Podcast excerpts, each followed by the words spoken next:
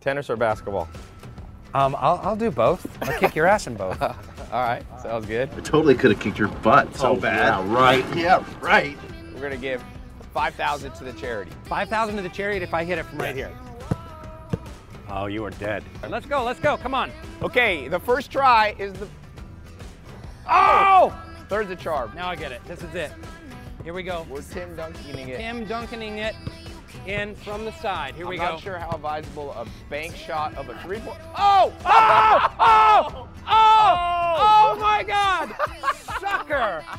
Oh, you. That was only the young girls of Haiti. Thank you. Now, what would you have? Dwight Schrute gives the forward. What would Dwight Schrute's review of the book be? He would hate that book. Can we can we conjure up the uh, Dwight Schrute esque? He would say, um, "This is an abomination and, and entirely a waste of time. Um, the only reason you should be buying this book is because it has so many pages which are made out of paper." Got to get some paper in there, Yeah. You mind if I jump into your koi pond? as long as you don't pee in it. Jimmy! Jimmy! Yeah! Okay, yeah! Parkour! Get on! What's an example? What do you think's the best ad libbed line? Was the the werewolf? Was that? I mean the uh, the dog. What the is dog it? into Was werewolf? Was that an yeah. improv? Yeah, I just I put in the book a bunch of lines that I knew that I had improvised that ended up in the show. Um, And Jim, you said gave you a lot of lines too. You guys would sh- switch John lines. Krasinski is a great director Okay. and a great writer.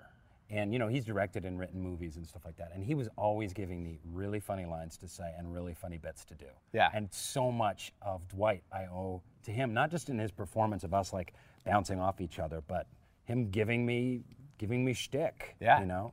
I think my favorite ad lib was um, when I give uh, BJ Novak, who's Ryan the Temp, uh, uh, a seed, and I say, uh, "As I give you this seed, I have planted my seed in you." and um, and then he just looked. I just improvised that, and then he just looked at me and he goes, "I don't think you know what you're talking about, Dwight." And just as you have planted your seed in the ground, I am going to plant my seed in you. I don't think you know what you're saying. And it was, uh, it's a really great That's little. good. Uh, I little like the one where R is among the most menacing of sounds. That's why it's murder, not muck duck. I'm like, whoever wrote that was on another planet. R is among the most menacing of sounds.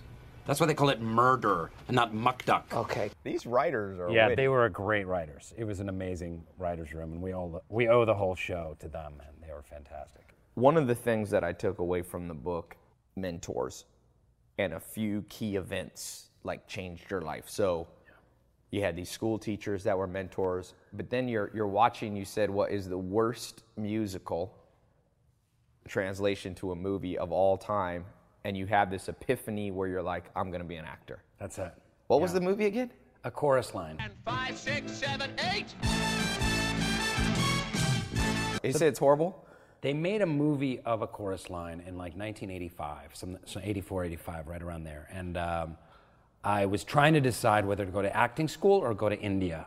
My friend was going to India to travel around for a year Okay. to, to work and be of service and kind of have life experience. And, and I didn't know which to do. And I was really racking my brains, and I went into a matinee uh, of a chorus line, and it's a terrible movie. I mean, it's, it's a terrible movie. Don't see it. But you know, the whole movie is about these you know, aspiring actors and singers and dancers, and they're like, I really need this job, and they're like talking, crying about being actors and stuff. And I was in the movie theater, I was just sobbing. I was all by myself in this empty theater Really? in Boston It brought you to tears. tears were pouring down my face and i went outside and the sun was just setting and the snow was falling and over government center and in boston and um, and i was like that's it that's my calling i have to do it this is what i need to do more than anything and i'm going to just you know my dad was i won't say he's a failed painter but you know he, he was an artist and he never made it he never put his energy and attention into his career so i knew what it was like to really want to do something and not make it Right. and I knew that if I was going to make it as an actor, I'd have to put a thousand percent of myself for like 10 years into, into doing it, get the very best training and learn from the very best people. But that was that kind of magical spiritual artistic epiphany that I had seeing one of the worst movies of the 1980s. What's a a moment that stands out to you? You did 202 episodes of The Office. What's a moment that just stands out where you go, you pinch yourself and go, "This is amazing." Was it a person you met? Was it a testimony someone wrote in? Was it there with Steve Carell joking around? You know, uh, there's so many moments that are great. I think that I, the first thing that popped into my head is when in the episode The Injury, when Dwight vomits on his car. Yes. Like the director wanted me to vomit on the ground. And I knew they were shooting from up in the office building. And I was like, he's got this beautiful Trans Am window. And Dwight should just, it makes no sense at all that he would vomit on his car, but just the, the spray of vomit. So that was my idea. And, and it was such a great visual. And it would have just been lost with Dwight going and vomiting like that. So, um, like stuff like that, we got to be creative participants in the show and, and lines and in scenarios and whole episode ideas. Um, but I, I tell the story in, in the book. Um, like the time I knew that we'd really made it, I was in the Detroit airport uh, really early on, I think beginning of season two, and um, this big baggage handler dude comes running over and he's like, "Hey, hey, you're Rainn, you're Dwight. Hey, you're Dwight. Here, here." And he's got an old fashioned flip phone, and on it he hands me the flip phone and it says, "Fact: I can and do cut my own hair." And he goes, "This is from my daughter. We text each other Dwight quotes." And uh, and that was really early on. I was like, "Oh, wow! If this baggage handler in Detroit is texting his daughter Dwight lines, Right. we, we're gonna have made it. We're gonna make it. This is gonna go places." So that was early in the first very couple? early. Yeah, yeah. So I, I knew that we were gonna be successful.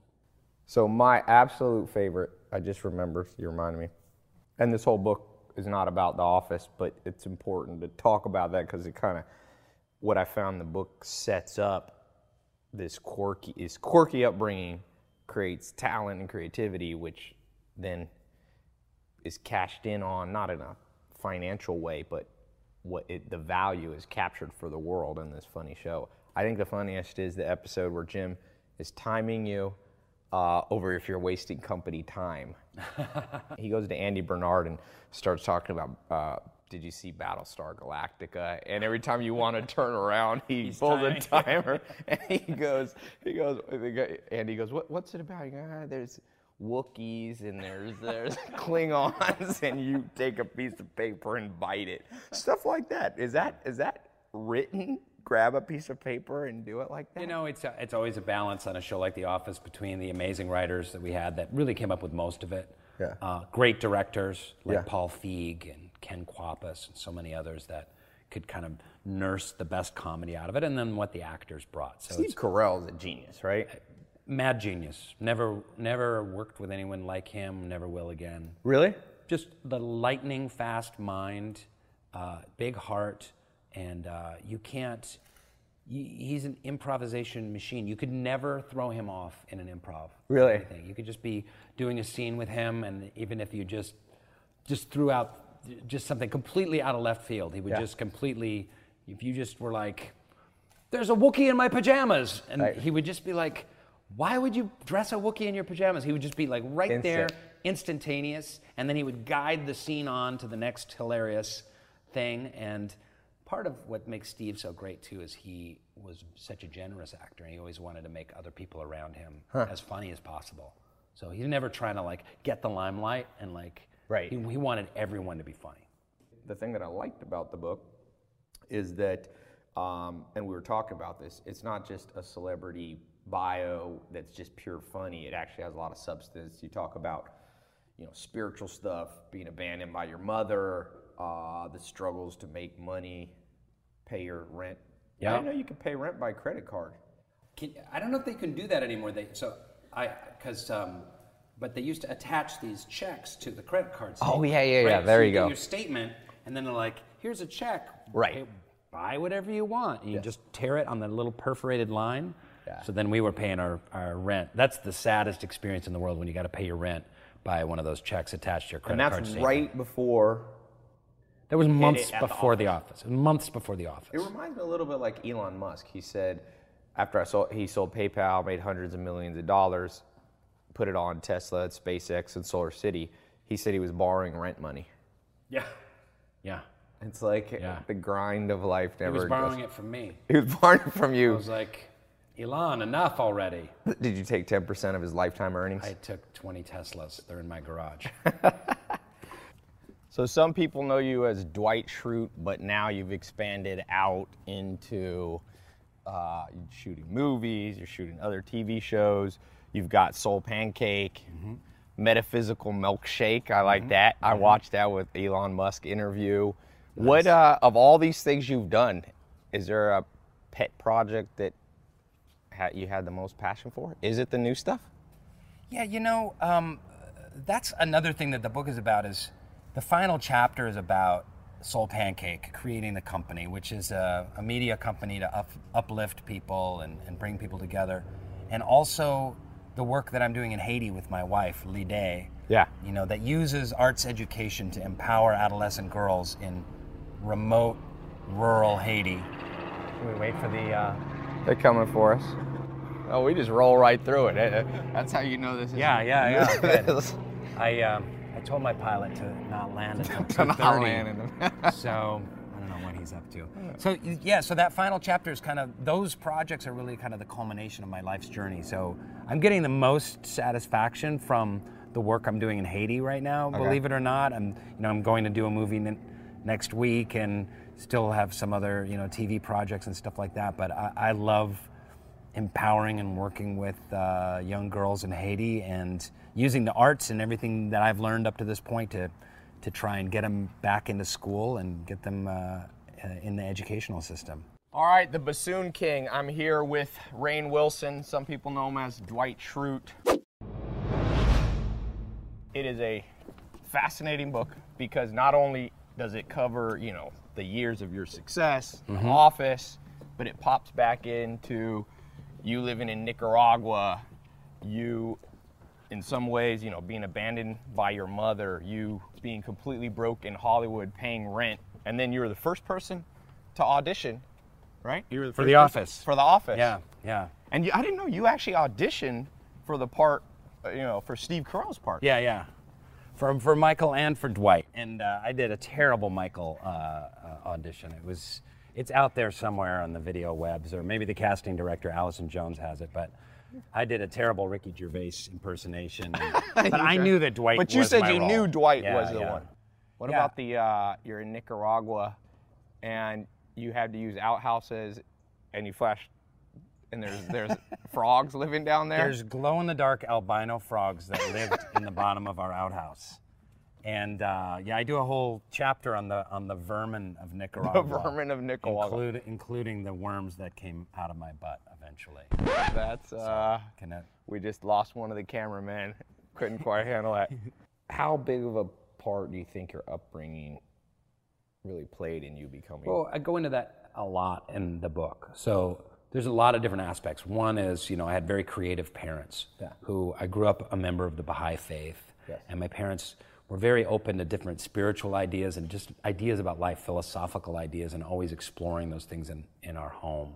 They always encouraged me to go towards the arts. So that was, I'm really grateful for that. Um, but also like so much creativity happens in groups of friends and because i was so nerdy i mean i talk about at one point in time i was playing the bassoon i was on model united nations the chess team the debate club you played chess, pottery like club that.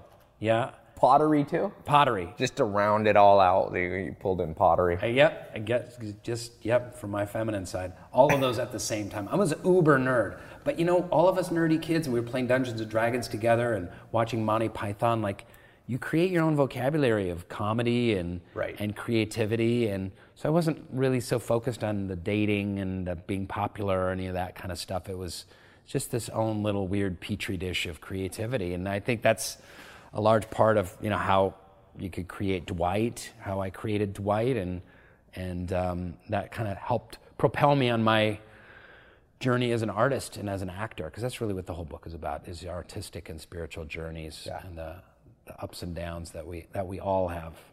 One thing, so you you move from New York, you end up in LA, and you reminded me a little bit of like the story of Magic Johnson. You know, Magic Johnson plays college basketball, wins a championship. Goes into the pros, first year wins a championship. He's thinking, this thing's all gravy. And you came here and you right away started booking shows. Yeah. But then it dried up. Yeah, immediately. I got out here uh, and immediately booked a pilot on NBC. I got a couple of movies. I was in Almost Famous and Galaxy Quest, both of those shot in 99, 2000. And I was like, oh man, this is a cinch. Yeah. Working in Hollywood is, you know, I'd made more money in that stretch of time than I had made in maybe all of my years in New York doing theater previous to that. And uh, it was, uh, and then I didn't work for a year. Yeah. And then, So and then my Hollywood. first job after that was House of a Thousand Corpses, Rob Zombie's horror movie, and then a guest spot on Charmed. So it was like, it's been a struggle, you know, it's, it's a struggle. So then you- you're coming to the end of your ropes. About this time, your wife was pregnant with your Yeah, son, that right? was right when The Office started, yep. Mm-hmm. You're the first person to audition. You auditioned for the role for Steve Carell's role for Michael Scott in The Office. You said it was horrible. You did, you knew you weren't meant for that, but you knew right away Dwight Schrute was you. But they didn't call you back. Were they playing mind games with you? No, they just went on like the most exhaustive uh, audition uh, excavation like known to man. I mean, Greg Daniels, our showrunner, he's amazing. He's a great human being and a genius writer and, and comic and mind. But when he does something, he does it like completely. So his casting method was to take like six months and audition like everybody and their mother. And um, So they were just I was on the first day, and apparently they knew they wanted to call me back, but I waited around for three or four months. I didn't hear anything until finally I heard that I got a call back. And you said you were the only one that submitted. At the end, after the callback, uh, for me and the other Dwights, I was the only one they, they turned into the network because um, it was just one of those rare times as an actor, like, you know, like, I know how to play this part. Yeah. I know who this guy is. It's the Yeah, I- culmination of all your bassoon art, Battlestar Galactica friend. Yep. You did Dun- Shotokan Karate and Yep. Dungeons and Dragons. Dungeons and Dragons, all of that. Uh, my cousins growing up driving muscle cars, cousins that are farmers. Like I know this world. I know this guy completely. So some of the time, could you because you improv some of that, you could just kind of pull from your pull from your upbringing. I have a, uh, I have a, I have Dwight inside me. That's what she said. Thank you. Boom. I like that. When I met you at Heifer, I was like, ah, this is my favorite comedic TV Nice. guy. Although you tried out for Gob in, in Arrested uh, Development, Yeah, yeah.